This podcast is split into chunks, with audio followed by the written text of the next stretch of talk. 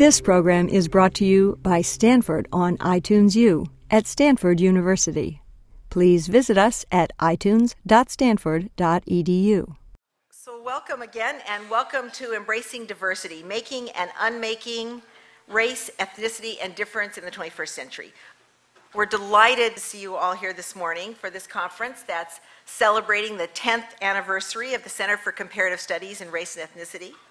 First, I want to welcome our speakers and moderators that have come from all over the country to be with us here today, and also to welcome faculty, students, members of the community, and a special warm welcome to our returning Rixey Fellows, and also to the students of CSRE 11. I see many of you here, and the sign up sheet is going around. And uh, it's a special class associated with the conference today. For anyone who didn't have the chance to be present last night and um, you would like to know more about who we are and why we are so proud of ourselves and why we are celebrating, I draw your attention to the program. It's beautifully documented in there. We've managed to thank um, all of the wonderful people have been part of the great interdependent effort that CSRE is. We began last night with a, with a powerful address by Dr. Gloria Ladson Billings on educating in the post Brown era. And this was followed by some great food and music by wonderful Stanford groups. Uh, we, we had a terrific time. But before I say more about today and our topics and themes, I'd like to introduce now Dean Richard Saller, who is our new Dean of the Humanities and Sciences here at Stanford. Richard Saller arrived on the Stanford campus from the University of Chicago only last March, a mere six, what, seven months ago. Yet already his vision and his enthusiasm and his willingness to listen has had a huge impact on the campus. So it's my pleasure to call uh, Dean Saller.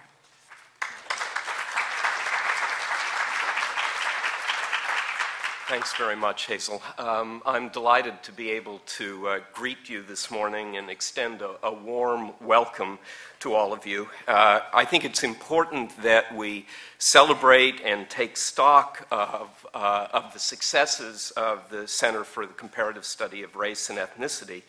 Uh, they make a crucial contribution to the campus, uh, the university, and uh, we, we need to express I need to express a warm thank you to Hazel and the other leaders of the center, the faculty and students who participate.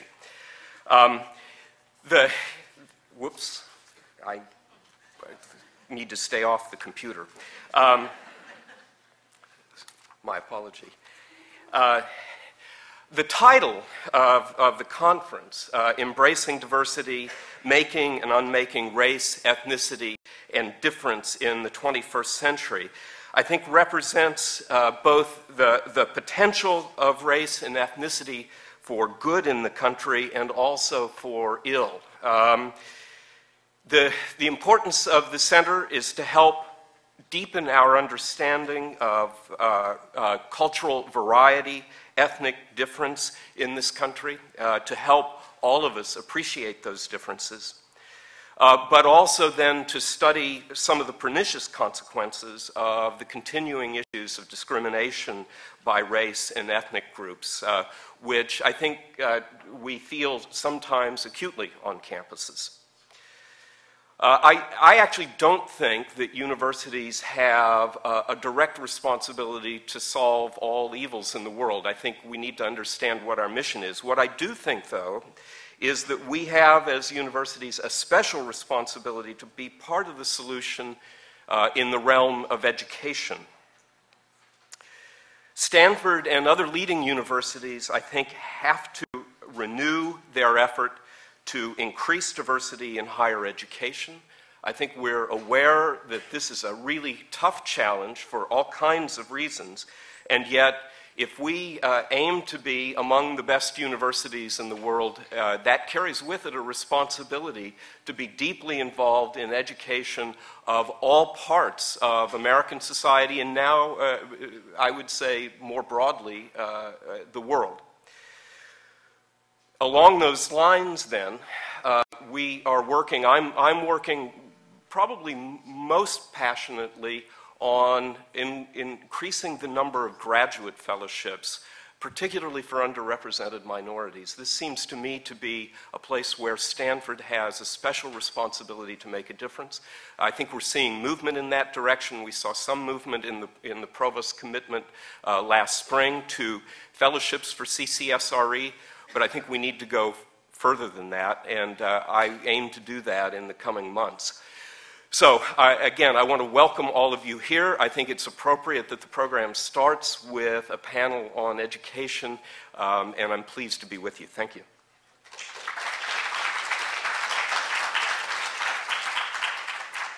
Thank you, Dean Saller. So, our focus today is embracing diversity and the issue of how individuals, communities, societies can create and maintain effective, diverse communities. We live, we have said it repeatedly, in an unprecedented age of racial, ethnic, and cultural diversity. And race, ethnicity, and culture powerfully organize our lives. How are we to think about these differences, and how should we think about these differences? Now, from our conference title, if you're looking at the program, and the use of the word embrace, I think it's clear that we at CCSRE have taken a positive, a hopeful orientation toward the word um, diversity. Uh, one definition of the, of the term embrace that we've used is to welcome, to take advantage, to eagerly and willingly embrace. Now, in embracing diversity, though, how do we distinguish those differences we want to make, as we say in the title, and celebrate, from those differences that we must erase and want to unmake? And that's really our question for the day. America, and America is our primary focus today. We can and we certainly will in, in future classes and conferences consider diversity in the global context. But today we have the focus on America. America has always been diverse and equally always extremely nervous about this diversity and whether this diversity will tear us apart or somehow, if approached judiciously, somehow make us stronger, better, more productive, wiser. Now, the most famous model for diversity in America is that of the melting pot. And of course, this is the idea that people from a wide variety of ethnic backgrounds were welcome in America, but they should melt or assimilate into the Northern European standard that was the foundation for our country. Now, in our first CSRE 11 class last Friday, uh, Monica McDermott, who is a professor of psychology, she, what did I say? Oh, psychology. I like her so much. I absorbed her into our department. I'm sorry. I, I, won't do that. She's a professor of she's a professor of sociology. Excuse me. Okay. Very very importantly, what what she did. Um, one of the things I liked is that she showed us something I had never seen before, and I just thought it was wonderful, which was um, this uh, depiction. If I can get here was the yeah the larger one um, depiction of the melting pot. There really was a pot. Who knew? Who knew?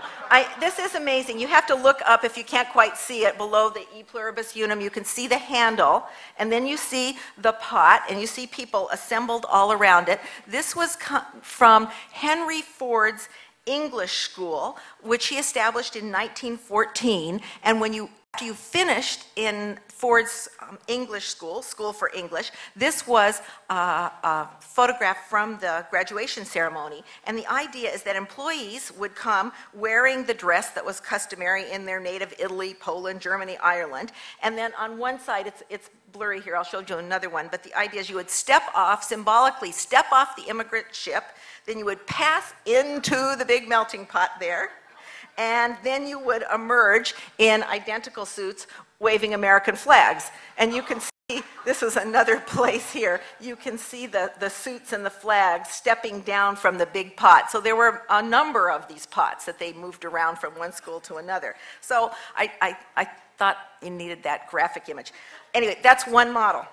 And although there are still clearly many who would vote for that model, I would say that it's largely been replaced in the American imagination by models where people can come together and effectively function, but still comfortably hold on to their ethnic distinctions in at least some domains of their life. But as we'll see, beginning with this morning and through today's session, these models of cultural pluralism and multiculturalism are still largely ideals We know how to celebrate difference extremely well when it comes to food and festivals. We, we did that last night. We're great at it. But when it comes to different ways of thinking, feeling, acting, differences in approaching the world, and how to include these differences in our communities, schools, and workplaces, we've only just begun. Moreover, we have not begun to confront the unwanted differences, the inequality that was established at America's founding and that is continually reproduced in daily life. Our task, I think, as, as um, as individuals, as conference attendees, as communities, is to distinguish those differences that are the source of meaning, value, motivation, pride, identity, and those that are claimed by those associated with a particular racial and ethnic group, the differences that we want to mark and celebrate and include, and to distinguish those differences uh, from those among people that derive from historically imposed evaluations and actions of those outside the group differences that are not claimed by those associated with the group, that are resisted by them, and that systematically accord them less value, power, and privilege in society. So, this is our continuing challenge, and it's one that we will highlight today in four areas. We will begin with education, then religion, then we'll move to immigration, and then finally the public sphere. So, with this, I'd like to welcome to the podium and pass the mic to Professor Prudence Carter, who is also new to Stanford. Uh, she has recently arrived from Harvard. She is also a sociologist. I like to claim her as a psychologist too. She's, uh, she is currently an associate professor here in the School of Education. Prudence.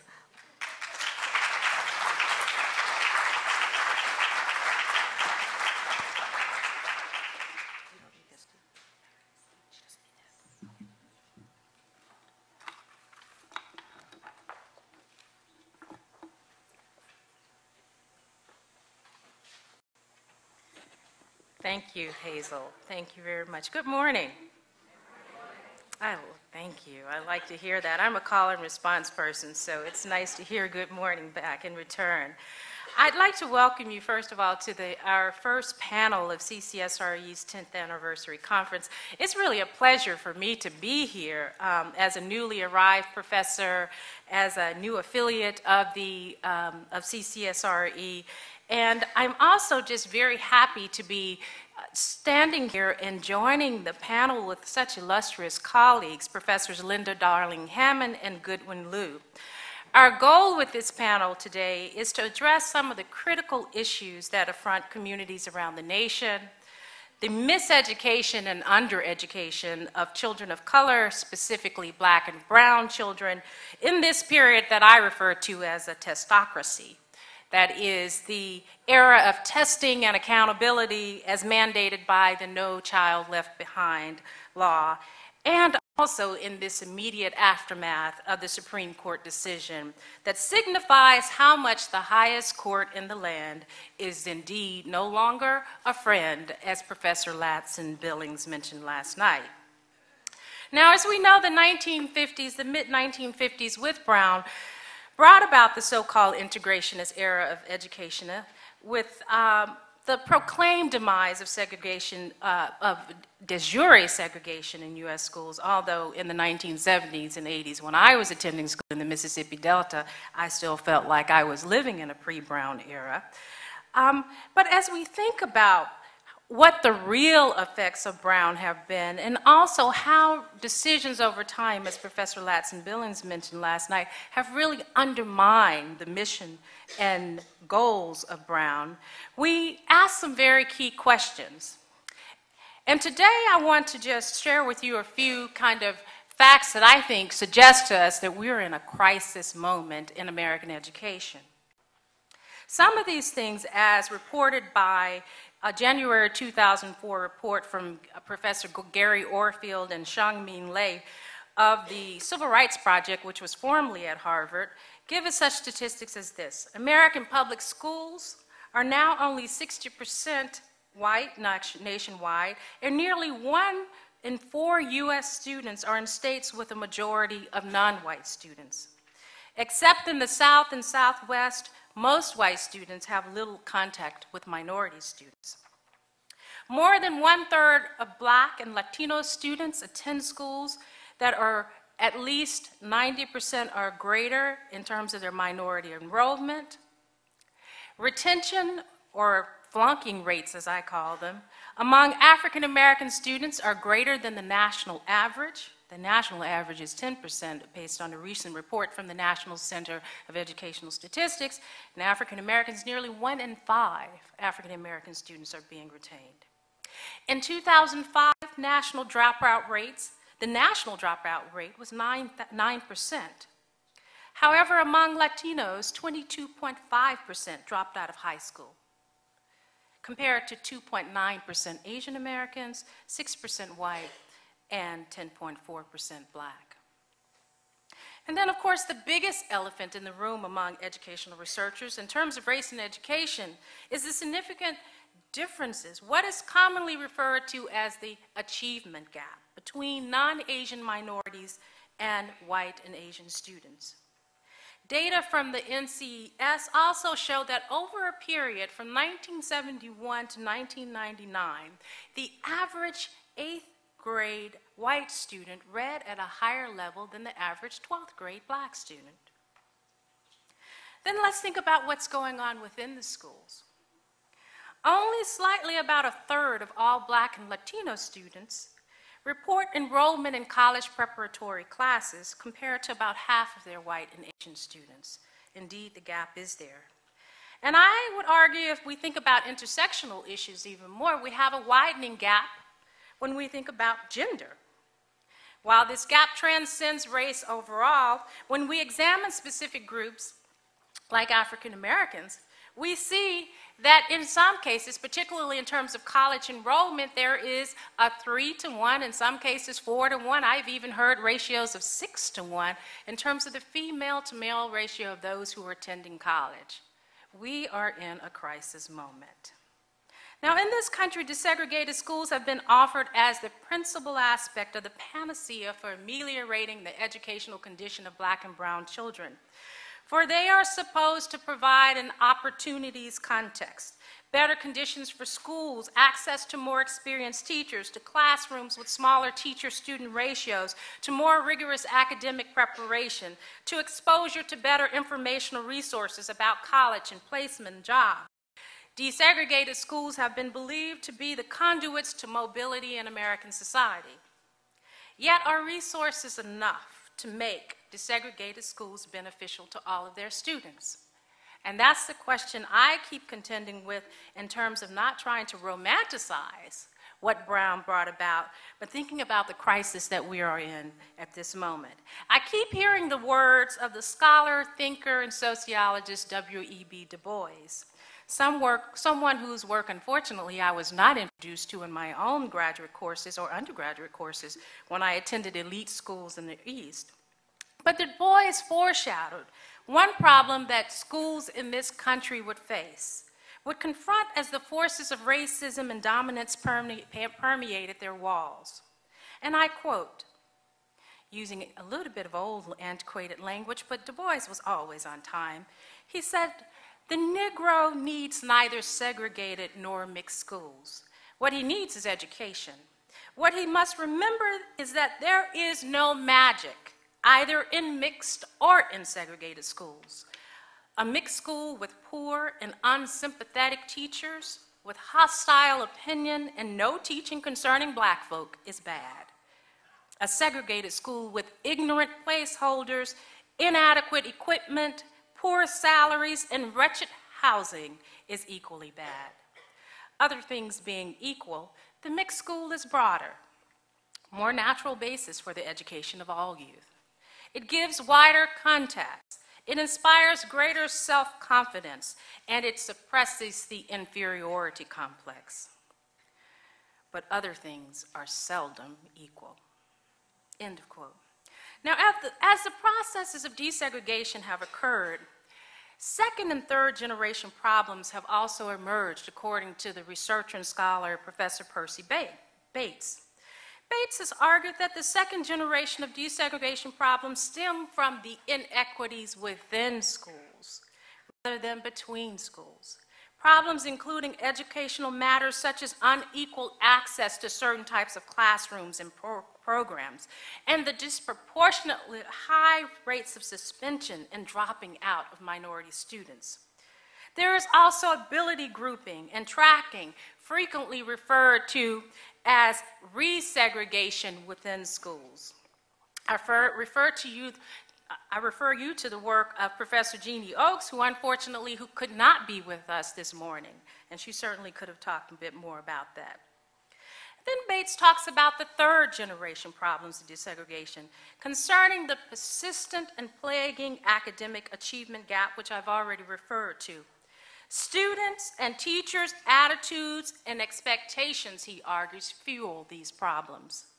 Bates continues, and I quote, Third generation issues are closely related to teachers' attitudes and expectations of their students. End of quote. And he declared that when teachers expect little, nothing of these students, the students often respond accordingly. And we hear evidence of this widening gap because so many of us are also fueling that narrative as we also produce research um, to kind of answer and address questions, in, in not only conceptually and theoretically, but also in terms of poverty. And these students, these studies have also found something else that to me is quite disturbing. And this is why I called, suggest to you this morning that we have to consider not only the material logic of schools, but their cultural logic as well. There are studies that show us that even among black and Latino students in so called resource rich schools or good schools, we find these students achieving lower than their white counterparts and their Asian counterparts. Now, mind you, studies show that generally these students do better than their students, their counterparts in segregated minority schools. However, we still see a persistent gap within those research rich uh, schools and those who are working with the National Minority Student Achievement Workshop uh, um, Network. I think of the work of Ronald Ferguson um, and many others, for example, who've been in Shaker Heights, Ohio, uh, Berkeley, Evanston, Ann Arbor all in areas where there is a high per capita of PhDs and highly educated and middle class African American Latino folks. So I want to suggest to you this morning that we're in a social, historical, cultural, academic moment when the forces determining the connections between race and achievement compel us to think not an either or, but in terms of both ands. That desegregating schooling, or in this unfortunate moment post Brown, maybe back, segregated schooling, while we need to be talking about equity and better access to educational resources, particularly in terms of finances, revenue, teacher quality, et cetera. We also need to be examining the cultural logic of schooling, particularly as how, how our kids are being socially organized in terms of the messages that are being infused through curriculum, through who participates in which extracurricular activities, who has access to those kinds of things. So I ask, where do we go from here in terms of discourse, practice, policy, research in the 21st century as we indeed seek equity and quality education for all school children? I'm just going to pose the questions. Unfortunately, fortunately, I don't have to answer them this morning, but I'm going to leave these questions definitely for my colleagues who I am very happy to introduce to you today. Professor Goodwin Liu is a law professor at Boalt Hall, specializing in constitutional law, education policy, civil rights, and the Supreme Court. He is also co director with Christopher Edley Jr. of the Chief Justice Earl Warren Institute on Race, Ethnicity, and Diversity, which is a multidisciplinary research center at UC Berkeley devoted to issues of racial justice in California and the nation. Before joining the Boalt faculty in 2003, Professor Liu was an appellate litigator at O'Melveny and Myers in Washington, D.C., and he clerked for Justice Ruth Bader Ginsburg at the United States Supreme Court. He also served as a special assistant to the Deputy Secretary of Education during the Clinton administration. He's a Stanford alumnus, welcome home. He's a Rhodes Scholar and a graduate of Yale Law School. He also serves on the board of directors of the ACLU of Northern California, the American Constitutional Society in Washington, D.C., and Chinese for Affirmative Action in San Francisco. Where is Goodwin? There he is. Welcome, Professor Liu. I'm also pleased to introduce to you my new colleague and friend, Professor Linda Darling Hammond. Truly an impressive individual. She is the Charles E. I hope I don't mess this name up, Ducommun Professor of Education at Stanford here, where she has launched the Stanford Educational Leadership Institute and the School Redesign Network and has served as faculty sponsor for the Stanford Teacher Education Program. We refer to that as STEP. They love acronyms here. She is a former pre- president of the American Educational Research Association and also a member of the National Academy of Education. Her research, teaching, and policy work focus on issues of school restructuring, teacher quality, and educational equity. And from 1994 to 2001, she served as, as, the executive director of the National Commission on Teaching in America's Future, a blue ribbon panel whose 1996 report, What Matters Most Teaching for America's Future, led to sweeping policy changes affecting teacher and teacher education. Professor Darling Hammond has written more than 250 publications. Do you sleep? including preparing teachers for a changing world, what teachers should learn and be able to do, with John Bransford from the National Academy of Education, powerful teacher education, lessons from exemplary programs, and teaching as the learning profession, which received the National Staff Development Council's Outstanding Book Award in 2000. Also, she's written The Right to Learn, which was the recipient of the American Educational Research Association's Outstanding Book Award in 1998. Truly, both of these are such illustrious colleagues and people who are speaking truth to power as we think about these issues of equity and education, not only pre Brown, but also thinking about the post Brown era. And I welcome them to the podium and look forward to discussion with them. Let me just say a little bit about the structure. After we hear the presentation of each speaker, I will give them both an opportunity to respond one to one another, and then we will open the floor for questions and answers. Thank you.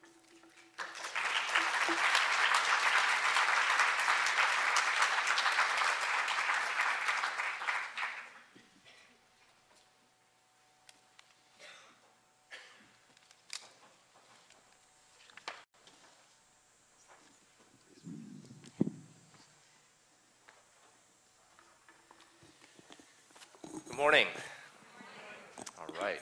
We're getting more awake as the morning gets, uh, gets on and you get your coffee into you. All right. Well, uh, first of all, let me just say uh, congratulations to the uh, uh, CCSRE on the 10th anniversary. Um, it's a wonderful thing to see this idea come to fruition over the last 10 years.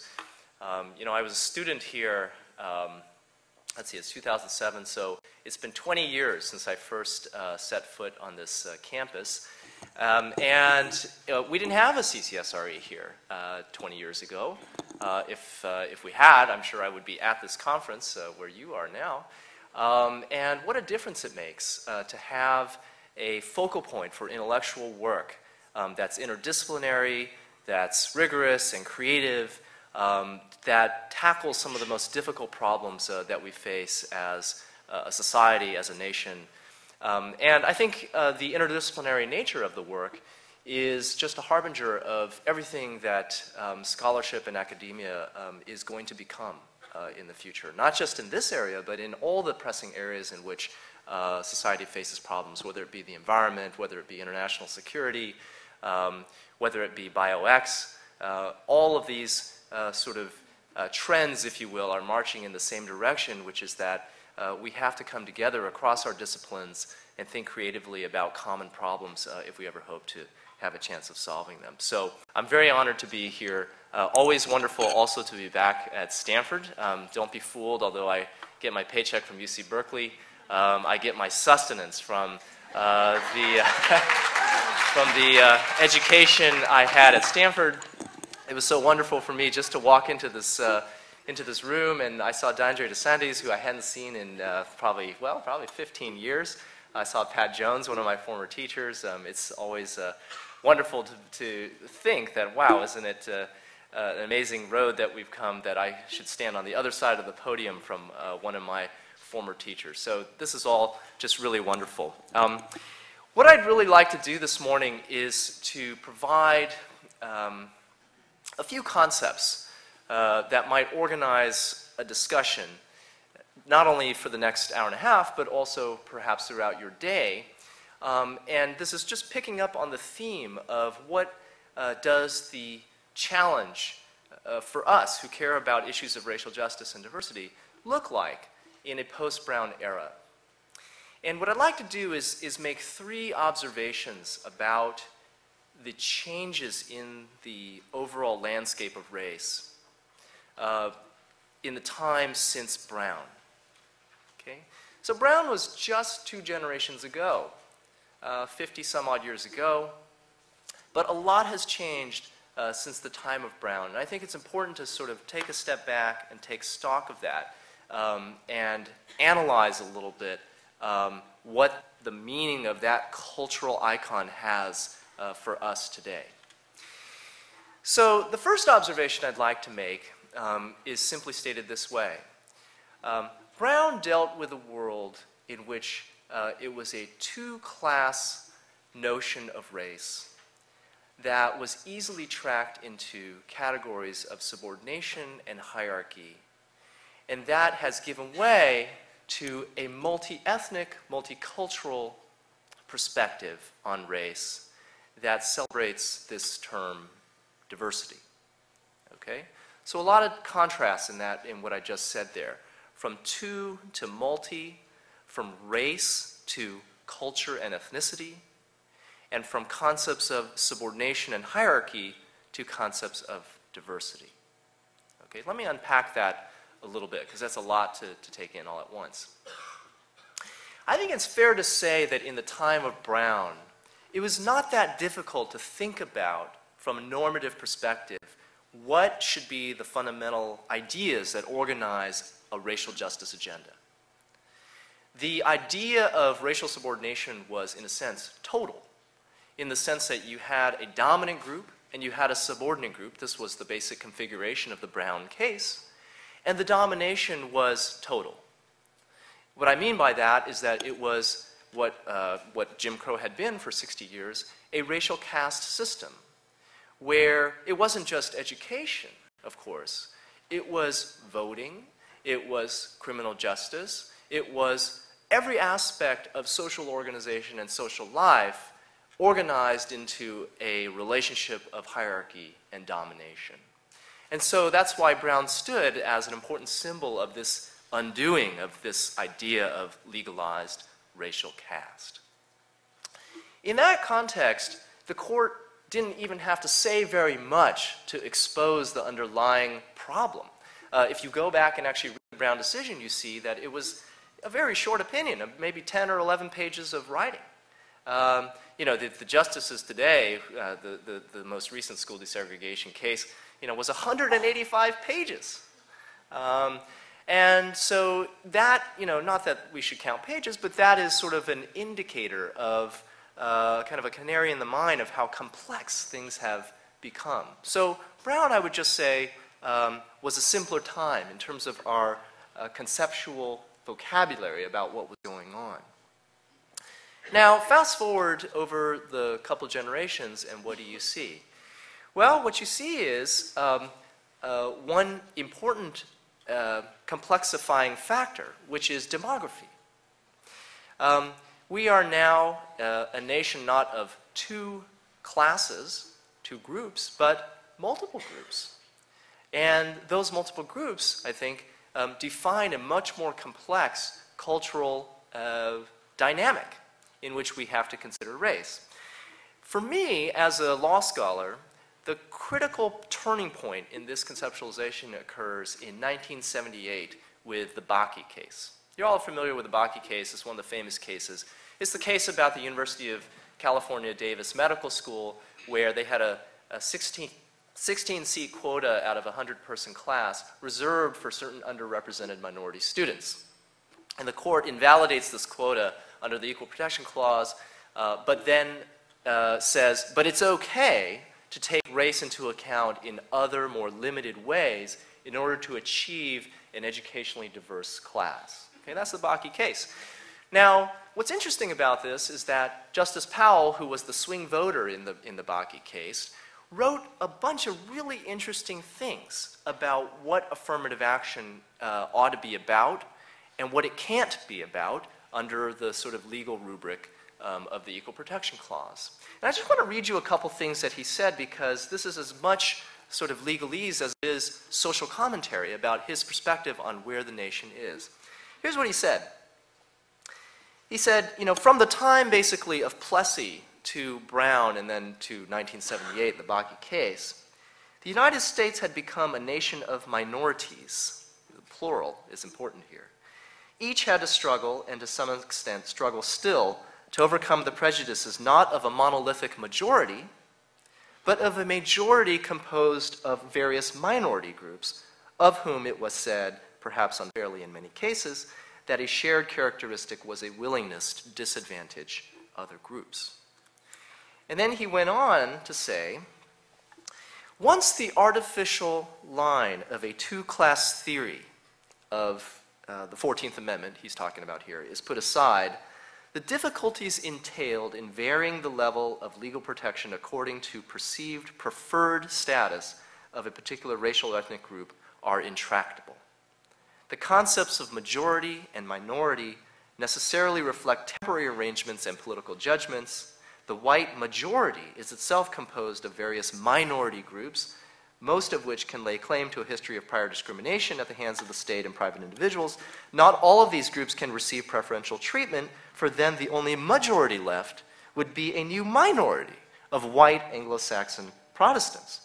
There is no principled basis for deciding which groups would merit greater protection and which would not. Courts would be asked to evaluate the extent of prejudice and consequent harm suffered by various minority groups, and those whose societal injury is thought to exceed some arbitrary threshold would then be entitled to preferential classification at the expense of others. And he says this kind of ranking of groups is beyond the judicial competence, and uh, I guess he would say beyond our competence um, as well. Okay? So you catch the drift of, of what he's saying. What's interesting about this case is that he's not saying that the 16 seat quota is unfair to the white majority. He's saying the 16 seat quota is unfair to the other minority groups that comprise this new nation of minorities that is the United States of America. Okay? Now, we can quarrel uh, with this uh, idea, uh, but, and the reason we might quarrel with it has to do with the transformation here of concepts of racial hierarchy to, into, into concepts of pluralism and ethnic diversity. Right? So Powell then goes on to say, although you can't use affirmative action to remedy these historic inequities because they are simply too difficult to sort out, you can, however, he says, use affirmative action to, in a forward looking way, build an educationally diverse uh, campus based on the idea that people of all ethnic and racial backgrounds have positive contributions to make to the, to the campus. Now, this, this is an idea, I think, you know, here we sit at a, at a very diverse higher education institution. This is an idea that does have integrity, I think, in and of itself. It's a functional thesis of diversity. Uh, some people pejoratively would say it's an aesthetic notion of diversity, right? It appeals to our cultural tastes as opposed to, uh, shall we say, a sense of justice. Right? And so it's this tension, I think, that we sort of live in today. And let me just show you a little bit about how this tension between a justice based conception of uh, analyzing our issues of race, which was what was available and easily available at the time of Brown, to this new kind of diversity ethic that we have, how it reveals itself uh, in the cases. Think about the most recent case, the school desegregation cases the, the Supreme Court just decided. Um, so you have a school district like Seattle, which says, I think uh, in a very uh, salutary way, says, we would like our schools to be generally reflective of our community. Our community is about a 40% white community, 60% non white community, and that's the sort of desired racial composition that we want. What's the reason for this? They say, well, it's educational diversity. We think that this diversity is important. Now, the idea of operationalizing the concept of diversity through these kind of numerical, uh, this kind of notion of numerical proportionality, runs the district into a very serious set of legal problems.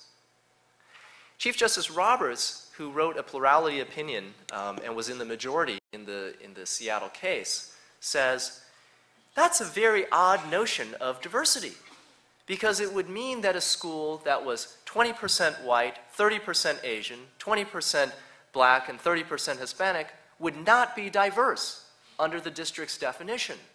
Too few whites. So, what coherence could this idea of diversity possibly have if a school that is so commonsensically diverse doesn't even qualify as diverse under this uh, sort of definition? And I think what that example, which he wrote into, the, into his opinion, exposes is the poverty, really, of our conceptual vocabulary for talking about what we're really talking about. Why is it that the Seattle School District wants a uh, student racial composition roughly reflective of its, um, of its uh, community? Well, I think diversity is only one part of the intuition. Another part of the intuition has to do, surely, with the idea that if we imagined a discrimination free world, right, we would sort of think that proportional outcomes, racially speaking, would be something that, are, that is likely to obtain. And this kind of discrimination free world is also the caste free world, the hierarchy free world, the justice based world that Brown perhaps envisioned. Another example the 2003 uh, affirmative action case, the University of Michigan, the Supreme Court decided. University of Michigan Law School says, we value educational diversity. Uh, that's why we seek to enroll uh, underrepresented minorities, Native Americans, Latinos, and African Americans, uh, up to certain levels uh, in, their, in their law school class. Well, the, uh, the majority affirms this, but the dissenters say that's a very odd idea for how you operationalize diversity. Uh, first of all, why do you choose just those three groups to focus on? What's the intuition there? I thought diversity had to do with the you know, sort of intellectual differences and, and contributions that many groups can make. Uh, you're in uh, Michigan. What about uh, the significant Arab American population in Detroit? Why don't they get uh, any consideration under your diversity rubric, right? And furthermore, why are Native Americans, uh, Latinos, and African Americans enrolled in a very sort of consistent uh, proportionality in your class year in and year out? You know, why, why, would, why, why might one think that that was the right way to achieve diversity? Why wouldn't we see these levels vary quite a bit, or that the levels should be roughly the same because a critical mass for one group would be the same as a critical mass for another group. And these arguments, although they are raised by the dissenters, so these arguments lost in the case, I think would not be lost on, the, on some members of the current Supreme Court. And I think they too expose the poverty of our concepts in explaining what exactly is going on here. The notion of focusing on underrepresented groups surely, again, has something more to do with a justice based conception of what we desire our institutions and student bodies to look like, not just our taste uh, for a culturally diverse campus. Okay, so you get my point. The base, this basic tension between the world that Brown uh, was decided in a simpler world. And this more multicultural world is not, I think, easily negotiated by the simple term diversity. And the challenge for us, I think, is to figure out what a better conceptual framework uh, would look like. And we can have some discussion about that. All right, quickly. Second, third points. My second point is just that we have moved from the time of Brown from a simple fault based system of legal and policy uh, reform on issues of race to a no fault regime. Fault based system is very easy to uh, discern at the time of Brown because not only was the racial oppression total, it was legalized. It was legalized through an entire structure of overt um, uh, laws, policies, regulations, practices, official all with the stamp uh, of, of, of, officialdom uh, put upon it. And what the court has done, and I'm sure uh, Dr. Gloria Ladson Billings said a little bit about this yesterday, what the court has done over time is significantly attenuated the fault uh, in the system and sort of said, well, you know, societal discrimination, that's kind of like, you know, you can analogize it uh, to pollution. It's really nobody's fault, no single person's fault. It's just kind of out there, right? And so uh, we are not going to assign specific responsibility to specific governmental actors or specific institutions unless there is concrete, particularized, almost direct evidence of intentional discrimination. So, unless you are, in today's lexicon, an evildoer, right, you're not going to have a liability for uh, the continuing uh, vestiges of, of past wrongs. Okay, so that, you know, this is, I could give you all the cases, but, you, you know, they, they would um, only complicate matters. The idea is that we've moved from uh, the, uh, a world in which it was very easy to see wrongs on the ground traceable to official practices to a world in which the wrongs on the ground are not, or at least not set up by the law, to be uh, questions of liability uh, for government actors. Okay? What does that mean for a racial justice agenda? What does it mean to have remedies or uh, solutions in a no fault regime? Well, to me, one thing it means is that we need new forms of accountability. So, for example, in the education system, this is why many people in the civil rights community think of the No Child Left Behind Act as a civil rights statute. Maybe not the way it's currently written, but the fundamental idea that you would have accountability structures that are not dependent upon the assignment of blame to particular institutions. You know, notice that under No Child Left Behind, when kids don't meet particular standards, there are no questions asked about was it this person's fault or that person's fault. It triggers simply a set of mechanisms that says you must correct this problem. In that respect, it is something similar to the emerging consensus on how we think about the environment. Although there is plenty of fault to go around, there is a sort of emerging consensus that, regardless of whose fault it is, we have to act on this, and we don't have time to sort out exactly uh, who, who shares what portion of the blame, right? So we need, I'm not saying that No Child Left Behind is the best uh, answer, but we need new forms of accountability that are not dependent upon this idea of uh, assignment of fault. Rather, they are simply dependent on the idea that we have certain aspirations for our kids, and we have to do affirmatively whatever we think is necessary uh, to get those kids to, our, to those aspirations. All right. Third concept, and then I'll stop, um, has to do with the intersection between race and poverty. In the Brown world, race and poverty went together, almost uh, completely hand in glove. Not only was the racial oppression total in Brown, it was total also in the respect that it, that it was not only a social oppression, it was an economic oppression. It was an oppression in every aspect of, uh, of life, and necessarily accruing to the economic cir- circumstances of the black community. One small indicator uh, 80% of black families, even up to the 1960s, had less income than the median white family. So we're talking about a, if we think about group characteristics, race and poverty sort of being very close aligned, uh, closely aligned in the brown world. Well, what has happened over two generations? Well, we still have close association between race and poverty, but it is not as total as it once was.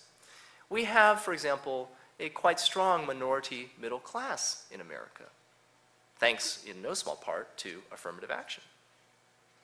Um, and so there has been, I think, a slight disjuncture between concepts of poverty and concepts of race. Uh, I was just reading the New York Times yesterday about uh, black executives uh, in the Fortune 500 companies. You know, I started to feel bad about Stanley O'Neill until I read that he was going to get $150 million for leaving Merrill Lynch. And I thought, well, this guy's, you know, can't feel that bad for him. Um, I mean, that's, that's exceptional. But, but my point is, we don't have the luxury anymore of thinking about social policy, about race, as encompassing a social policy of class in one breath. These two things sometimes diverge. One way in which they diverge is in affirmative action itself. The primary beneficiaries, it has long been known, of affirmative action are not the bottom uh, tier of the minority racial communities. They are more often than not, not, only, not even middle class blacks, but upper middle class uh, African Americans and other beneficiaries as named in the programs. Right? Now, this should not be a misleading statement because it is also true at the same time uh, here at Stanford, and I think if you, if you looked elsewhere, the data show that the income characteristics of the minority students, even at very elite institutions, is uh, to the left, meaning uh, less well off than their white peers. So, although it is true that minority students are more well off than the average uh, in the country, who end up uh, being beneficiaries of affirmative action, they are still to the left of their white peers. But nonetheless, my basic point is although we, we have spent um, lots and lots of energies in our public discourse talking about affirmative action, sometimes thinking that it is um, the, almost the be all and end all of, uh, of our sort of racial uplift policy. It is but the sort of tail wagging the dog in terms of what the real serious challenges facing uh, uh, minority communities really are.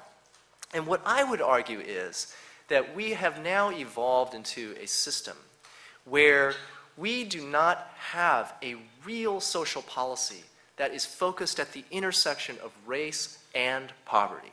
We have affirmative action, which is a race uh, oriented policy that uh, leaves out, I think, the class dimension. And we have had in our country poverty policies that leave out the race dimension. That was the New Deal in its first incarnation. What was Franklin Roosevelt's uh, bargaining chip with the Southern moderates to get the New Deal? They would leave out the black farmers. And that's exactly what the first statutes said. And then you can think of the inverse of that as the 1996 welfare overhaul. You put a black face on poverty and you get welfare reform, right? So we, uh, we have been unable uh, to negotiate this basic intersection between race and poverty in our country. And I think we have to think about this in, again, much more complex ways uh, today than we had, uh, in some sense, I mean, it's weird to say this, the luxury of thinking about it, at least conceptually speaking, at the time of Brown. At the time of Brown, one could say a race policy was also a poverty policy. And that is just not the case today.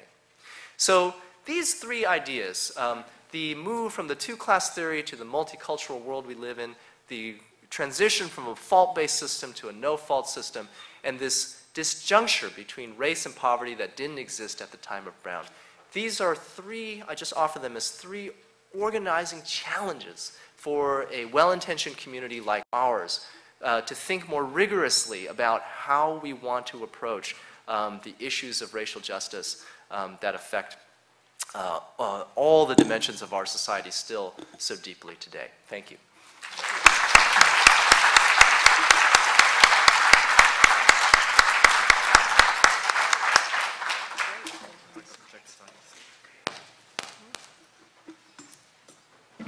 Going to do a little technology here. I want to to the complexity that Goodwin has already put on our plate uh, in that brilliant talk. That was just spectacular. Um, hard to follow. but uh, just to complexify a little bit more our uh, notions about uh, what the future may hold.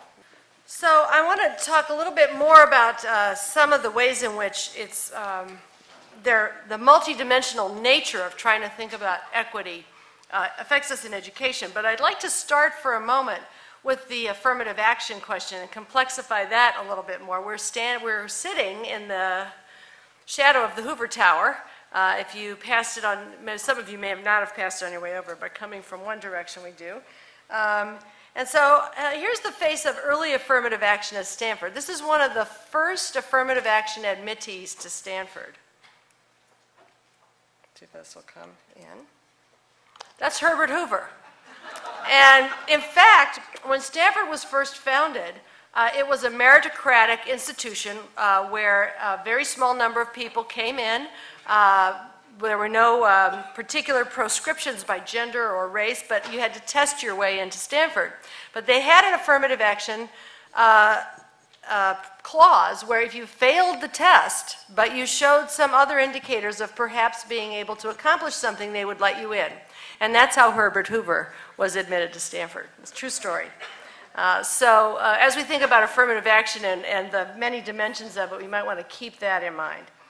Uh, okay, so I'm going to talk about this issue of equity also in the context of where the United States of America is in its educational progress vis a vis the rest of the world, because it really shapes the uh, imperatives for how we deal with equity in some different ways. Uh, Prudence already uh, laid out some of the statistics on the achievement gap. I won't go back over that other than to say it has been widening.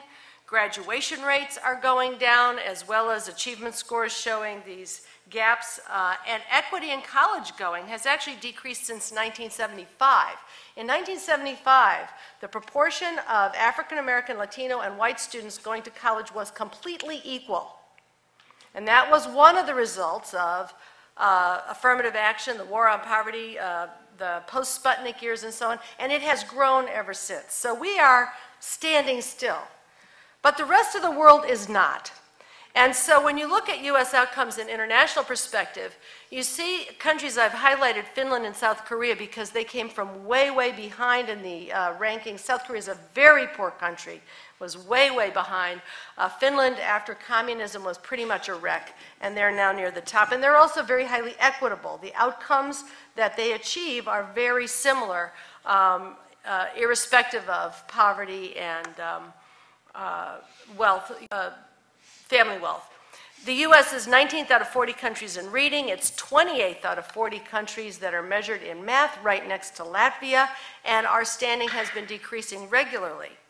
Uh, just to give a sense, in the 1960s, which is the, the green bar, we were number one in the world in terms of sort of baseline qualifications, sort of a high school education. Uh, and then you can see that since the 1970s, we haven't gained at all in the proportion of people uh, becoming qualified at that level. We've been completely static, uh, but the rest of the world has not. So, whereas we were first in the world in the 1960s, we're now 13th in this uh, measure of baseline qualifications.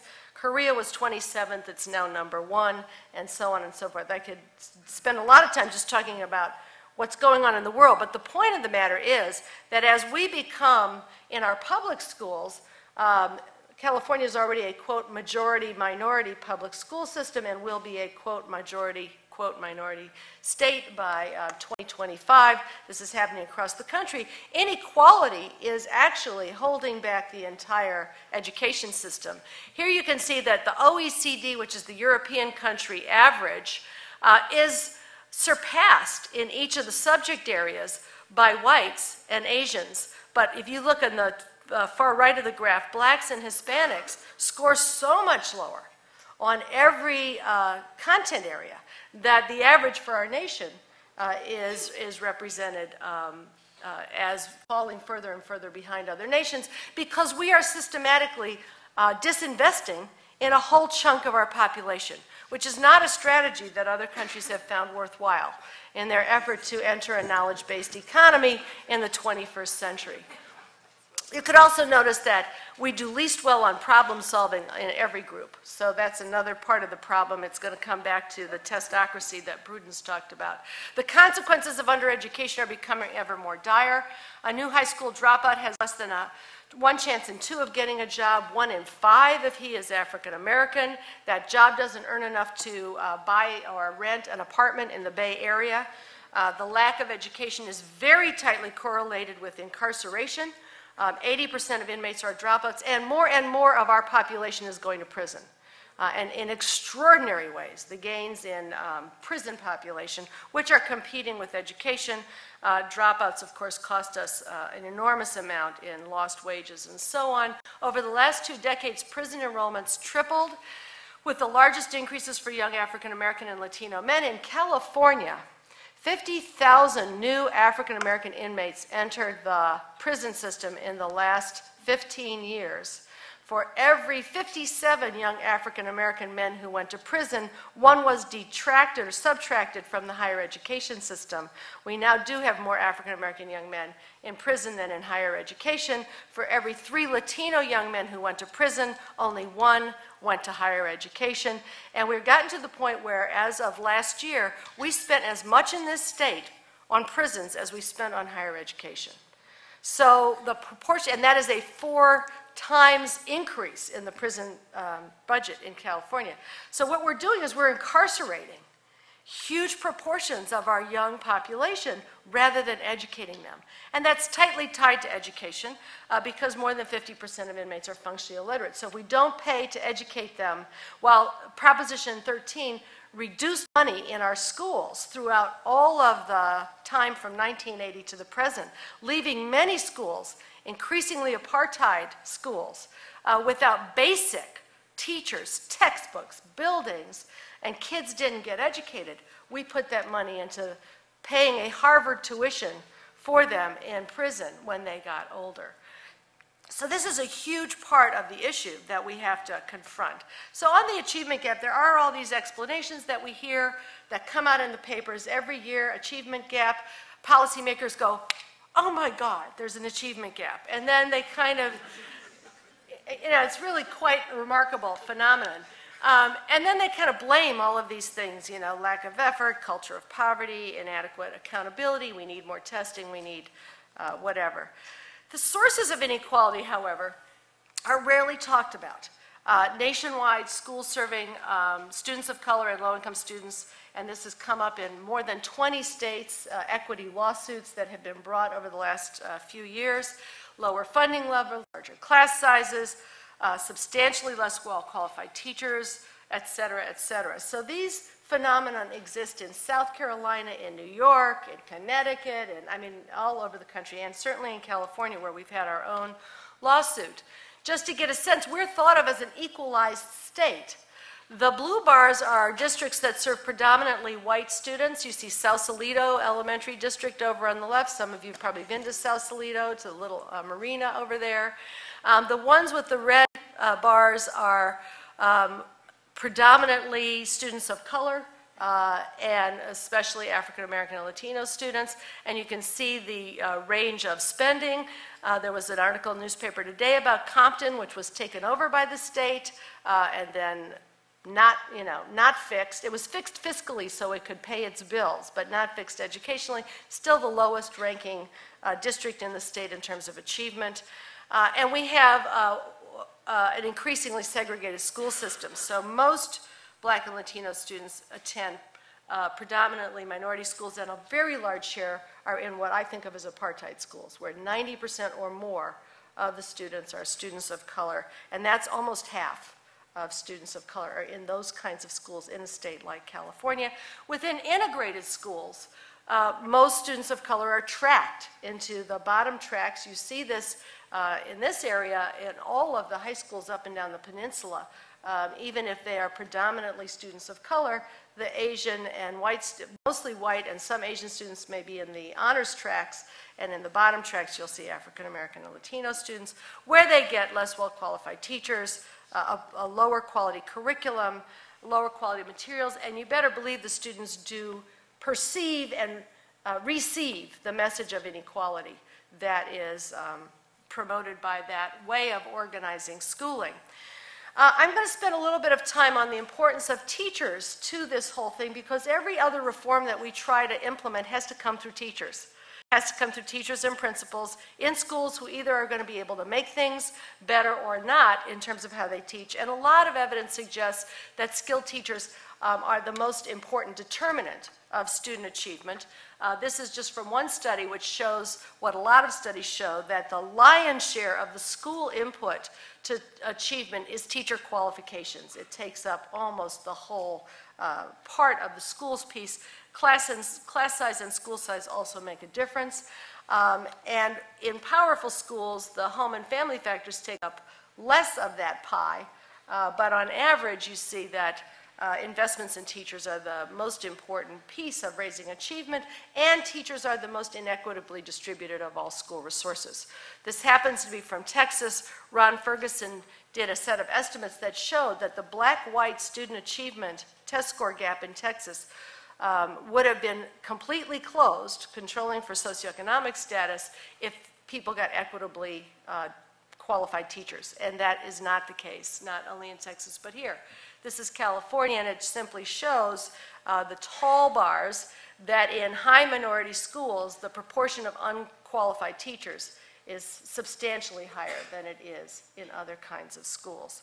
So, what happens when we build this kind of an unequal system? Classrooms without qualified math and science teachers. School systems say they just cannot find instructors. For example, inside this portable classroom at Bret Harte Middle School in Oakland, California, is an eighth grade math class that's been without a regular math teacher for most of the year. How many math teachers have you had? Uh, let's see, there is um, Mr. Berry, Miss Gaines, Mr. Lee, Mr. Dijon, uh, Mr. Franklin. Um, Coach Brown was one of our substitutes one day. So we have Miss Nakasako, we had Miss Gaines, we had Miss Elmore, we had this other man named, um, he had like curly hair, his name was Mr. Um, Barry. So you've had so many teachers you can't Can't remember all their names. Yeah. A few miles away at Oakland High School, this ninth grade science class has had nothing but substitutes all year long. The entire year without a certified science teacher. Wow, what has that been like? Having, what, 16 teachers or seven or nine during the year? It's just weird. It's like we have to get used to a new teacher every couple of weeks or so. Yeah, I'm, I'm feeling shorthanded because this is the third year. Ever since I've gotten in junior high school, I haven't had a science teacher. So you've had substitutes? All three years. All we learn is like the same thing all over again. When a new teacher comes, sometimes we gotta skip chapters and start all over again, and it's difficult. Have you learned much science this year? Nope. Not really. Haven't had a chance to. It breaks my heart. Nancy Caruso teaches science at Oakland High School. People have come from those classes over there and they come down and they beg me, can I get into your class? Please, I want to learn. I need a science class. And they're not getting it. So notice three things. Uh, all of those students are African American or Latino. You would not find this in a school that did not have that population of students. Number two, they are very smart. I couldn't remember the names of all of those people. Um, and number three, this is baked in uh, institutionally. Uh, and they receive that message. You know, anyone who thinks that kids are not receiving these messages is uh, really missing the boat. Um, the, this little videotape goes on uh, to interview three certified science teachers who had applied to teach in Oakland and had never gotten a call from the personnel office. Uh, and the other piece of what we know about situations like this is that uh, there are qualified teachers available. Oakland systematically failed to hire qualified teachers because their entire budget was based on the notion that they would hire um, substitute teachers and uncertified teachers who cost less. Uh, and then uh, use um, uh, the you know, money that they could uh, save from that to pay other kinds of bills. Now, this goes back to the inequality in the allocation of resources to districts uh, and a variety of other things. You could find the same phenomenon in Los Angeles and elsewhere. Uh, so the, the notion that somehow we should be surprised when there's an achievement gap uh, without taking into account the institutional racism that is built into every aspect of the funding system, the allocation of resources, and so on, uh, is just shocking to me. The teaching gap creates most of the achievement gap. There are a lot of studies that show that students' scores on the high stakes examinations that they now must pass to get promoted from grade to grade, to get graduated from high school, and so on, are significantly correlated with the uh, qualifications of the teachers who they have access to. Duh. Uh, and uh, in the most recent studies that I've done in, as an expert witness in several states, teacher qualifications accounted for more than half the variation in student fail rates uh, on tests in Massachusetts and South Carolina, nearly as much as race and poverty combined. And when you add race and poverty then to the teacher uh, qualifications, you explain almost all the variation in student achievement. So this is uh, something that we could be doing something about. What kind of policies can help? I'm an old English teacher, so I like these kind of cartoons. Today you're going to learn the meaning of irony, uh, No Child Left Behind. There are very good intentions of No Child Left Behind, and one of the best of those intentions is the highly qualified teacher provision, trying to get more qualified teachers to all students. Certainly, the notion that um, Goodwin talked about of the intention to call attention to the achievement of all groups is a laudable and important goal. But the approach so far that the law has taken in the way it's been implemented to date, um, which uh, sets test goals and then punishes schools that don't achieve the goals, ends up uh, as we see it playing out, and I certainly do in schools I work with, increasing tracking because kids who do poorly are pulled out. They no longer get science or social studies or anything else. They get test drill uh, kinds of approaches uh, to reading and math, increases grade retention, which also increases dropout and pushout rates. Um, it reduces access to high status knowledge, both through that tracking, but also through curriculum narrowing. So there are fewer, most African American and Latino kids in apartheid schools are not getting any science or technology. Uh, at this point, in a world that demands that that you know, will be part of the major part of the labor force. It reduces access to high quality teachers. Studies find that good teachers don't want to work in schools that are labeled failing. So it's harder for those schools now to recruit teachers and harder to keep them. And then it tends to re- reinforce this uh, segregation within and between schools and the stereotyping that goes along with it. What happens to students when new standards meet old inequalities? Uh, this is from Massachusetts, which implemented an exit exam at grade 10, which also happens to be the basis on which schools' accountability rankings are uh, developed. So in 2003, when that was implemented, you can see that the rate of ninth grade students lost before they got to 10th grade went up sharply, particularly for Latino and African Americans. Uh, they simply aren't moving on in school. The Texas Miracle, which was the basis for the um, No Child Left Behind law, you know, showed these increased scores on the Texas achievement tests and smaller achievement gaps by race and ethnicity. But what we found in a study uh, of one of the major uh, districts in Texas is that the proportion of kids not making it from 9th to 10th grade, again, they have a 10th grade test which determines the accountability rankings, is enormous. About half the kids each year are lost between 9th and 10th grade. And by the end of the system, uh, you've got only about 30% of African American and Latino kids actually making it through in this particular school district. Uh, their scores have been very, very high. If you get rid of the low scoring kids, it's very easy to get the average up. This is an example that shows that. A school that has an average score increasing from 70 to 74.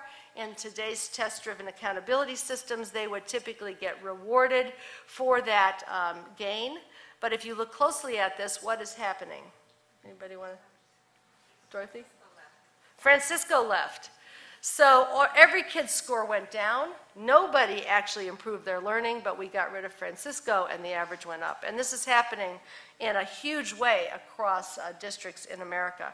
So while test scores are rising, graduation rates are going down in uh, many of these states, uh, particularly those with high stakes tests, exit exams, and um, tests that drive accountability rankings uh, for schools, and they've reached pre Brown levels in a lot of states for African American and Latino students. So the irony is that our efforts to improve accountability, our efforts to improve equity, uh, may actually be leading to less education for more of our students than was the case before.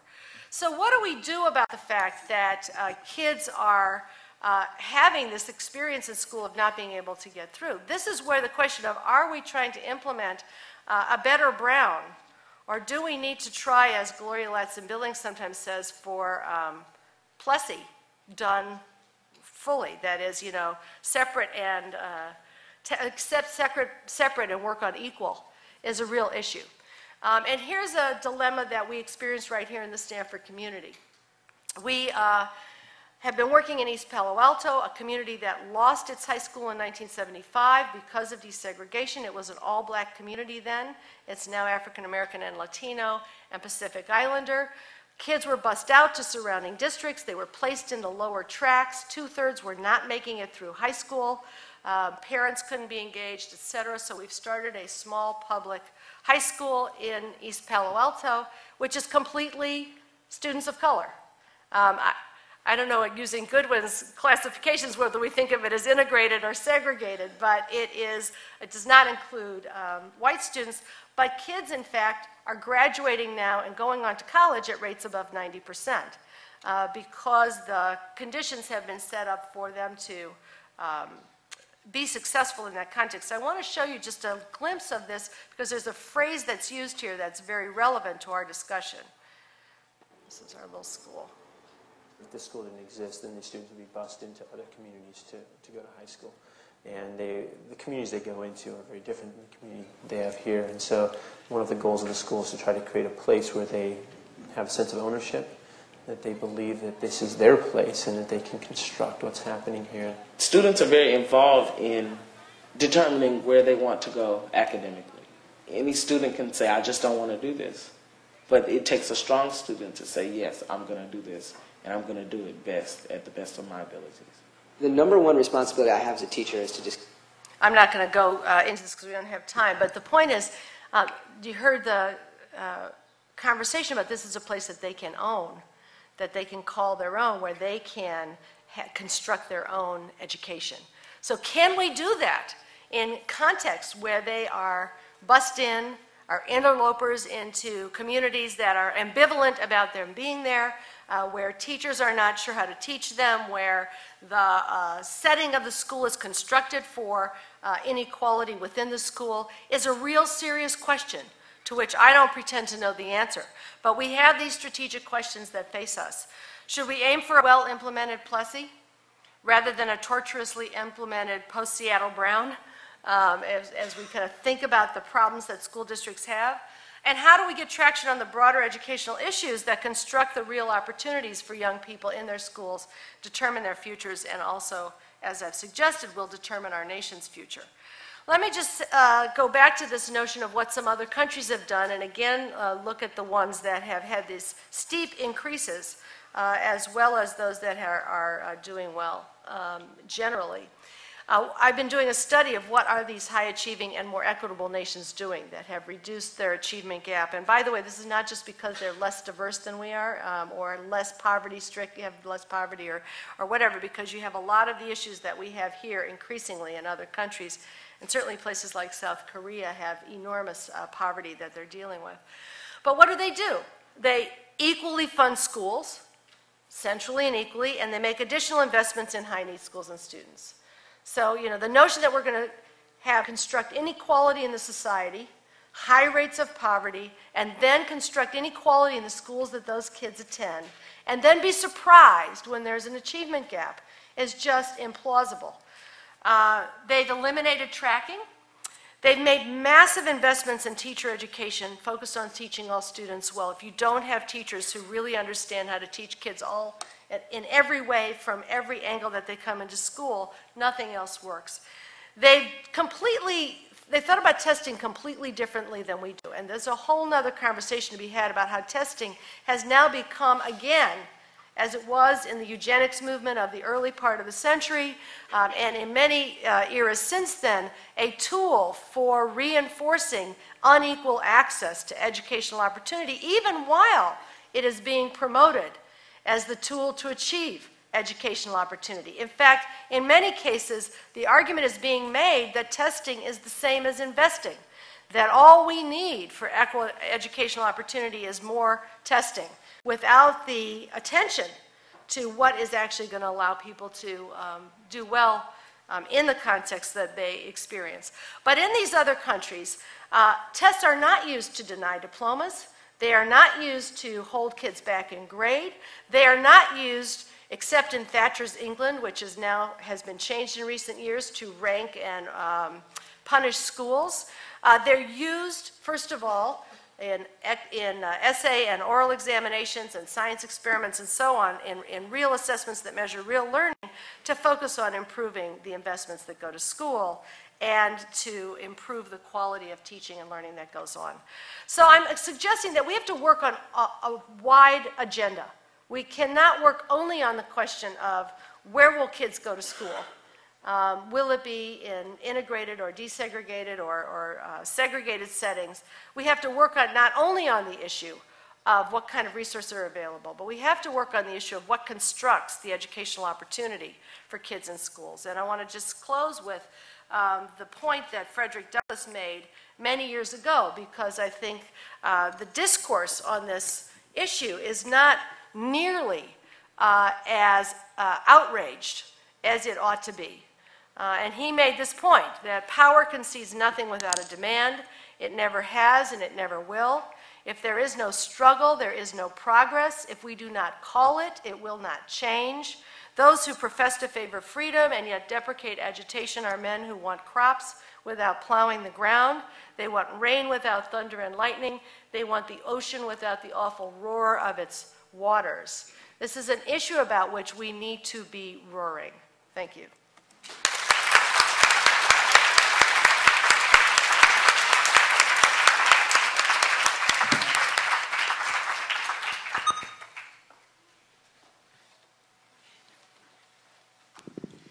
Thank you very much, Goodwin and Linda. We're at about 10:30, and I know we'll want some time between this panel and next. So rather than talk amongst ourselves for a while, we're going to just I'm making the decision that we'll open it up to you and um, questions for a question and answer period. Are there any questions? Yes.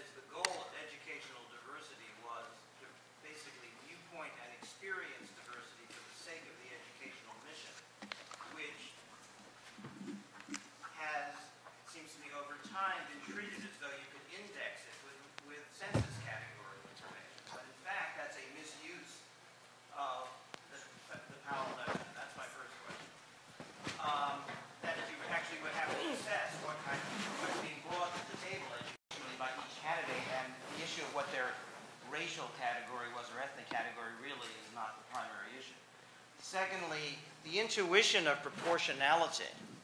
The intuition you said, which would lead to proportionality as justice, seems to me to be not only a discrimination free world, it's a preference free world if you actually played out that experiment. And that seems to me to be the problem with that intuition, because it would mean that there's no community in the sense of people who have, feel like they're attached to others because of common background, language, history, narrative, could not form groups. There could not be birds of a feather flocking together in society. So it's a radically decommunalized vision. And it seems to me on that grounds, it's a terrible intuition. Um, my question for Linda I'd be interested in knowing. Oh, well, oh, shall I wait? Or, I mean, I could. Uh, I was just asking, was that a question? my, my, my, my question for Linda was how early ontogenetically does the achievement gap appear? I've seen people present evidence in which at entrance into school the achievement gap is there. And when you look at rich versus poor schools, it's there in first grade, it's there in eighth grade. Everyone learns over time, but the gap doesn't change. And being in a rich school, in fact, doesn't produce a greater gap over time. So that all of the correlates you were talking about, of course, are going to be there when you compare rich and poor schools, but the implication of that evidence is that all the actions really in families before you get to school and schools are really secondary. And if you really want to make a difference, you intervene earlier and in families. And I wonder what you think of that perspective. Should I go first and we'll come back? Um, clearly, there is, um, and this is crosshatched with poverty, as um, Goodwin said earlier. Uh, difference for many kids coming into school in the language they've developed, in a variety of things, and preschools can help offset some of that if there's enough follow-up. Uh, but there is also the reality that um, in analyses that look at different kinds of schools, that some schools start with that achievement gap and manage to reduce it. Others start with that achievement gap and it gets wider. And it gets wider in contexts where the school doesn't have the resources in place to try to um, make up for some of the differences that occur, certainly uh, by poverty and cross by race uh, in entrance. So it is partly what happens before school begins, uh, but we don't structure many of our schools to uh, either maintain that in a parallel track or even to reduce that gap. We allow a system that allows that gap to expand. And there are many, many urban districts where analyses show that the achievement gap gets wider the longer the kids are in school. Um, to your questions about um, first Powell um, and the diversity notion, you're absolutely correct that Powell's notion of educational diversity was explicitly said to be broader than a notion of racial diversity. And so he thought of racial diversity as just one component of what an educationally diverse educational environment would be. And um, this actually is a significant limiting idea with respect to uh, how affirmative action programs can properly be implemented because his whole idea was that you can't just have a freestanding affirmative action program that's based on race. What you need is that that program needs to be embedded within an overall university mission, and admissions is only one part of it, overall university mission and set of policies and practices that are meant to get at this idea of educational diversity across all its dimensions religious, intellectual, uh, political, and otherwise. And so this also has been a bugaboo, I think, for universities implementing the program because they become so fixated on how they're using race in their policies without thinking more broadly institutionally about what kind of practices they're actually doing to make good on the idea as Powell conceived of it, which is, which is a much broader notion. Your second question, I think, is trickier. Um, and I think um, here, proportionality is a very um, controversial concept.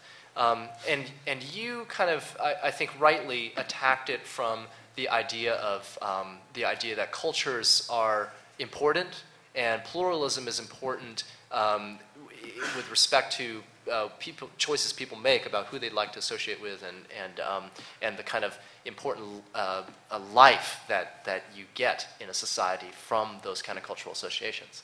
Um, another critique, um, which I think is, is similar, isn't as communal, but it is radically individualistic and atomistic. Um, which is simply to say that proportionality flies in the face of the entire notion of private choice, whether it is we want to associate in communities or not is, a whole different matter. But it's just that you know people should be allowed to to choose you know where they want to live, who they want to you know uh, sit at a lunch counter with, um, who they want to uh, be in a club with, and those things shouldn't be dictated by some sort of uh, government edict. Okay. Well, I think that um, the response, my response to that would simply be that um, in a stable society, I think it is true. We need um, to make a distinction between private spaces and public spaces. And in private spaces, we should have um, important cultural forms that are nurtured um, in terms of their autonomy and their uh, integrity. Um, so, you know, a, a, microcosm of that is that here on this campus and as many, many campuses, there are ethnic centers. They serve as a kind of cultural space in which um, groups can form their own identity and not as a form of separatism, Rather, it's a, it's a way to enable them to get their bearings to then engage with the wider world, right? But that's, that's an important framing issue. I think in public spaces, and of course the border between the public and the private is the tricky part, but everybody would agree that there are such things as public spaces. Think of the Civil Rights Act of 1964. Things that were once thought private spaces, for example, a restaurant or a hotel or a movie theater, privately owned, right, are now converted into our public culture as public spaces in which anti discrimination norms uh, have their uh, strong force, right? So, this negotiation between what are public and private spaces are not sort of determined legalistically by whether or not it's a private entity or not. They have more to do with our cultural understandings of what are the places in which we have certain expectations of fair treatment and other places where we have expectations of autonomy. And I would just simply say that uh, whereas the categories are blurry, the categories do exist, and the boundary between them is being negotiated every day. Here in the middle.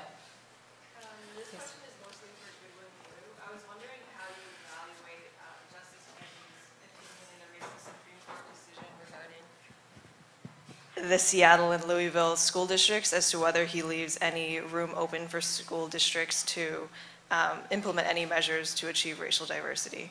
Right. Okay. So, um, so in the most recent school desegregation case this year, um, the court split um, in the same way, actually, that it split in the Bakke decision, which is to say, it split 4-1-4 among the justices. You have four justices basically saying, you know, you can use race to desegregate schools, that should be no problem. And then you have four justices who say, you can virtually never use race for this purpose. And you have Justice Kennedy in the middle sort of saying, you can sometimes do it, you sometimes can't. Uh, and he comes up with some sort of, you know, hand-wringing test for how you do it. Um, let me say that I, I think that, um, you know, his, basically what he says is, you can desegregate schools so, and, and you can consider race so long as you don't individually classify students on the basis of an individual student's race. So, what does that leave? You might ask, well, what does that leave available? right? What he says is that leaves available race conscious measures. Um, so, for example, zoning, school siting, uh, how you distribute resources, creating a magnet school, these kinds of macro policy oriented things that can have an eye towards the racial composition of the resulting school, but don't individually classify kids and make decisions based on, you know, you're black, you go here, you're white, you go there, you're brown, you go there. Okay, well, you know, I don't know. I mean, the answer is I don't know. That's going to, whether or not these, for, for example, zoning, whether or not zoning is going to be useful in a, in a particular community depends a lot on the racial demography of that community. So, for example, in Berkeley, where I live, um, actually, we do have a plan that looks uh, something like what Justice Kennedy prescribes, and it actually works to racially integrate the schools. I don't know if that plan can be transplanted to, for example, San Francisco, which is a much bigger district grappling with similar issues, but you know, over a, a broader geographic area. The, the more basic point I'd like to make about Kennedy's opinion and the most recent case is that one thing we ought to realize about the desegregation discussion is that most of the segregation that occurs in public schools in America occurs across districts, not within districts. Uh, the demographic studies suggest that it's about a two thirds, one third proportion, meaning two thirds of the total segregation we have out there, if you decompose it, uh, is segregation that's occurring across districts. This is a segregation that's been facilitated by Supreme Court decisions that limited the reach of desegregation remedies to the district line. And what that means is that in practical effect, what the Supreme Court decision is dealing with is one third of the problem. And in that one third of the problem, I think that uh, we have some room to think creatively, uh, particularly in those, uh, I think, emerging communities, particularly in the suburbs, frankly, that are becoming much more diverse and, frankly, um, having many more poor students than they ever had. But what the decision has virtually nothing to do with is the kind of apartheid schools that Linda just talked about, where you know, the notion of desegregation is an irrelevance. If you go to Detroit and you're talking about a 100% African American school district, or if you go to Cleveland, similar thing, or Washington, D.C., similar thing, uh, you're not talking, you're not having a relevant discussion about uh, desegregation, and that, as Linda says, is half or more of the kids, right? So we need to think about, you know, the narrative of Brown, uh, I think as Linda was suggesting, not uh, through this lens simply of where kids go to school because those options have been severely hemmed in by a whole set of things that are unlikely to be reversed in the near future. Gentleman in the back, Professor Reardon. Uh, I just wanted to, uh, thanks. I just wanted to um, follow up on this question about the achievement gap and, and just add a, a, a piece of information to that. The, the achievement gap uh, between blacks and whites and Latinos and whites is quite big when kids enter school, but the black white gap at the entrance to school is um, almost entirely explainable by socioeconomic differences between the two groups. And that's no longer true as kids get older. That is, the gap grows during school in ways that aren't attributable to family background, so that by fifth grade, say, the, the gaps are much bigger, and the part of the gap that's grown is no longer uh, about families, suggesting that schools really are implicated. Um, we, what we don't know, I think, really well is what features of schools are changeable through policy that would affect that gap. And so I wonder Goodwin and Linda, if you might speak to that. Uh, which features are changeable by policy? You know, we can only uh, extrapolate from studies that have found uh, improvements in achievement for students of color uh, to the policies that might, you know, help that. And those um, include both um, studies like those that look at teacher quality effects, like some of the ones I mentioned. They include studies that look at the effects of access to curriculum. Adam Gamoran's work and others who find that if you take two kids and give one of them uh, who are equally uh, have equal achievement scores and track one of them up into a rigorous curriculum and one down into a less rigorous curriculum at the end of the day the curriculum will determine the achievement more than the starting place so curriculum differentials, organizational features of schools, like the ones that Tony Bryk and Valerie Lee and others have pointed to around how uh, schools can be restructured to be both more personalized and um, allow teachers to become more thoughtful about their work. So there are a variety of things that have policy flags on them um, that have been found in research that can make a difference. Uh, how you then construct systems of schools that may have more of those features uh, for students who are not currently getting access to them is, you know, a whole nother uh, challenge. But I, that's the challenge I think I'm suggesting we need to start to take up. Uh, because as Goodwin just uh, said, you know, we're not going to uh, desegregate schools. And, and there's a lot of evidence that when you desegregate schools, those features don't always get put in place in ways that enable kids to achieve anyway. So I think we've got to start looking at exactly those things. And thank you for the clarification on the achievement gap question.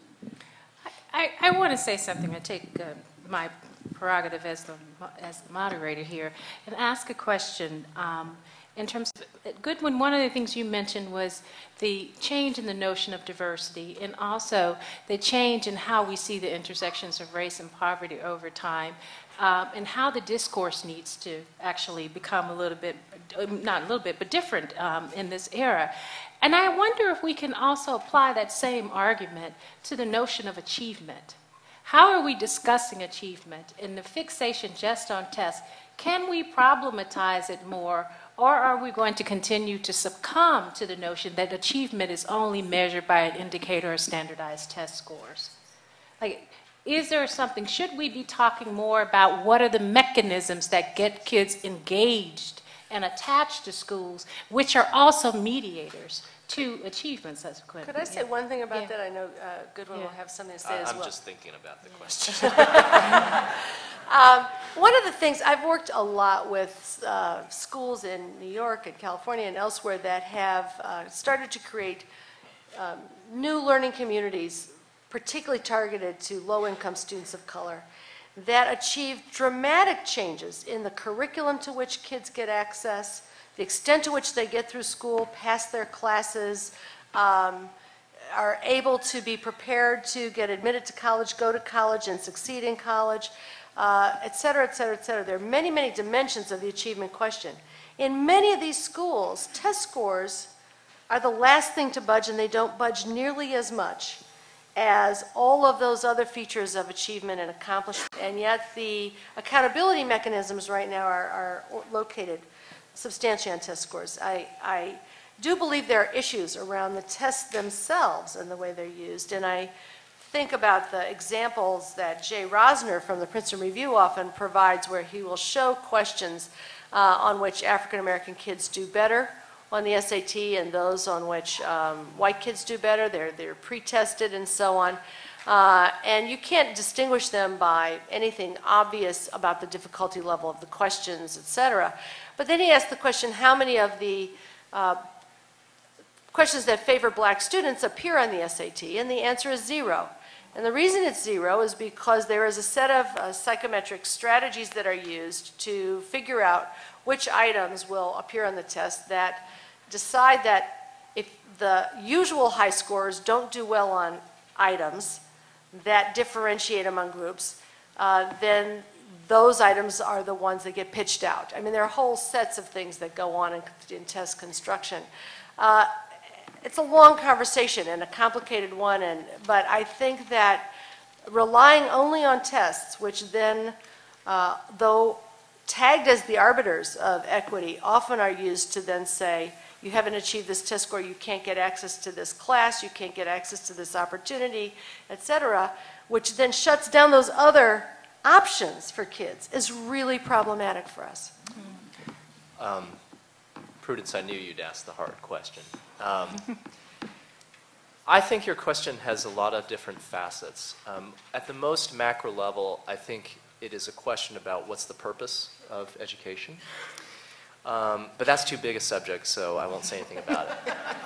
Um, I think that, you know, um, I have a slightly, you know, I, I have a maybe slightly less um, skeptical view about the test, uh, uh, testocracy, if, if, we can use that term, than, than uh, Linda and Prudence have. And I guess um, one perspective on it is to be informed by uh, what came before and what the world is looking like beyond. So just to address the latter part first, um, the, the, the reality, I think, is that we want a lot of things from our schools. There's, there's no doubt. We want schools to produce good citizens. We want them to produce people of good moral character. Um, but I think that um, uh, there, the dominance of the economic discourse about the, about the purpose of schools um, reflects the changing reality of the world and what it means to be um, economically productive in it. Um, for a long time, I think um, the literature had um, settled on the idea that attainment, meaning how, you know, uh, whether you have a diploma, whether you have a bachelor's degree, attainment mattered to people's outcomes and achievement, meaning uh, how much you learned measure, as measured by these tests, didn't matter as much. But I think that, that actually is changing. There's an important paper that Eric Hanushek published um, in the Economics of Education Review um, that suggested that achievement actually has important earnings um, uh, correlates. And so I, th- you know, I, th- I, I only, you know, just sort of reading the tea leaves, I sort of think that that's kind of the direction we're headed in. And so if you, if you're simply asking, is it important that kids sort of be focused on reading and math, you know, the sort of basic building blocks of what this testocracy is about, one would have to conclude that in the cognitively rich world that they're going to in- inhabit, the answer has to be yes. Um, and so this obsession, I think, with, with the tests um, reflects, I think, this, this sort of primary concern. Now, there are several questions beneath that about whether the tests are used appropriately. Um, you know, so tests are not then only devices of measurement to make sure we're reaching some important goal, they are then used as the policy mechanisms themselves to actually, you know, it's sort of like, you know, Linda says test and invest, right? I mean, there's no investing going on, there's just the test. Um, I love the rhyming. Um, and maybe we ought to have an agenda that says test and invest. But I think that the, um, the, the, basic point is that we haven't figured out yet, and NCLB is not a uh, sort of perfect, uh, by any means, uh, mechanism.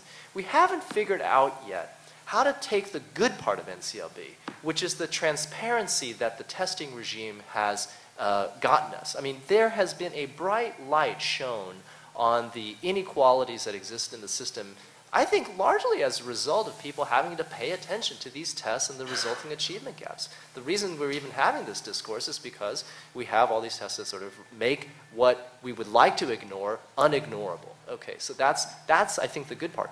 we haven't figured out yet how to use information from the tests in real time to improve instructional practice. And it seems to me that there are a lot of things in NCLB that could be changed. For example, you know, we shouldn't be rewarding schools that drop students out or push them out, so that should be built into the accountability system in an intelligent way. I know Linda's worked on that. Um, we ought to figure out um, how to reduce the testing burden on the school. So why is it that important to test kids, you know, every year from grades three to eight? Wouldn't half as much testing give us the diagnostic that we that we really need there? And then how to use the information to actually make policy decisions. Uh, so, for example, the, distrib- the maldistribution of teachers that Linda described. How do we um, use uh, test results uh, to, in a sense, uh, make the policy cases um, that would lead to a better distribution of teachers um, that doesn't create perverse incentives for good teachers to avoid um, low performing schools? These are the things I think that need to be worked out in the pol- in they are not just sort of small policy details, but they are I don't think uh, indictments of the overall goal, which you know I, as much as we don't like the test, every time you know I see empirical demonstrations of what's wrong with the education system, they come back to what the tests reveal. And so that is always our starting point. And so presumably uh, the premise of this is that in a more just world with a better set of education results, we would see the tests show different results. And so, you know, th- I, I, just sort of caution us a little bit um, not to sort of completely abandon uh, some of the fundamental premises that we seem not to always make explicit, but I think we carry around with us regarding the test. Linda, you wanted to add something. Yeah, I, I don't disagree with most of, of what you've just said. Um, one of the things I think, though, that is a real dilemma in this country I mean, you've attended to the uses of the tests, which are often quite inappropriate and so on. But we also don't pay much attention to what's on the test and how we are doing testing. And that is a real problem for us. And as I, I've been now in recent, um, last couple of years to Sweden, Finland, Singapore, Hong Kong, Japan, Australia, all of them in the top 10 high achieving countries in the world. They do not use the kind of testing that we do, and they don't use it for the purposes that we use it. And one of the problems with uh, using the kinds of tests we use, which are primarily multiple choice tests of a particular kind that measure primarily recall and recognition of specific, discrete pieces of information, rather than 21st century skills of the ability to uh, you know, read real books and uh, write extensively and do research and inquire and do investigations, which are built into the assessment systems of these other countries in very, very prominent ways such that our tests are not very good predictors of success in college. They're not very good predictors of success later in life. They're not actually very good predictors of what people can do in the real world. So that uh, part of our, our, our issue is to the extent we're going to use assessments, hopefully better used in the ways that Goodwin has talked about, um, for the purposes that would actually shape investment and improvement, we also have to be uh, mindful of uh, really rethinking the way in which we do assessments so that it actually asks kids to do the things that will be related to whether they can succeed in college, whether they can succeed in the workforce, and so on. And that conversation is not occurring in the policy arena. Um, and I think it is partly about the psychometrics, not only of the way the tests are constructed, which is a very long conversation, but even what we conceptualize as testing in this country um, that has both severe equity effects and severe educational quality effects. And those educational quality effects are most experienced by students of color. So there are lots and lots of schools where school is doing test prep materials all day long. There are not books in classrooms. Kids are not reading at all. There is no science being taught. Uh, the kind of, there is no writing occurring. That's one of the reasons that the uh, achievement gap gets bigger in many urban districts as kids go along, because if their early years are spent drilling on the kinds of tests they experience, they are not getting the fundamental thinking and performance skills they need to succeed in middle school, high school, and beyond. So we need to problematize what the tests are as well.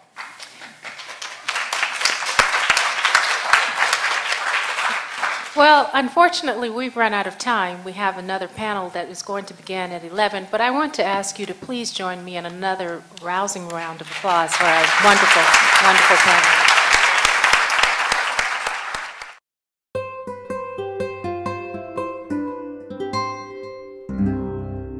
The preceding program was brought to you by Stanford on iTunes U and is copyrighted by the Board of Trustees of the Leland Stanford Junior University. Please visit us at itunes.stanford.edu.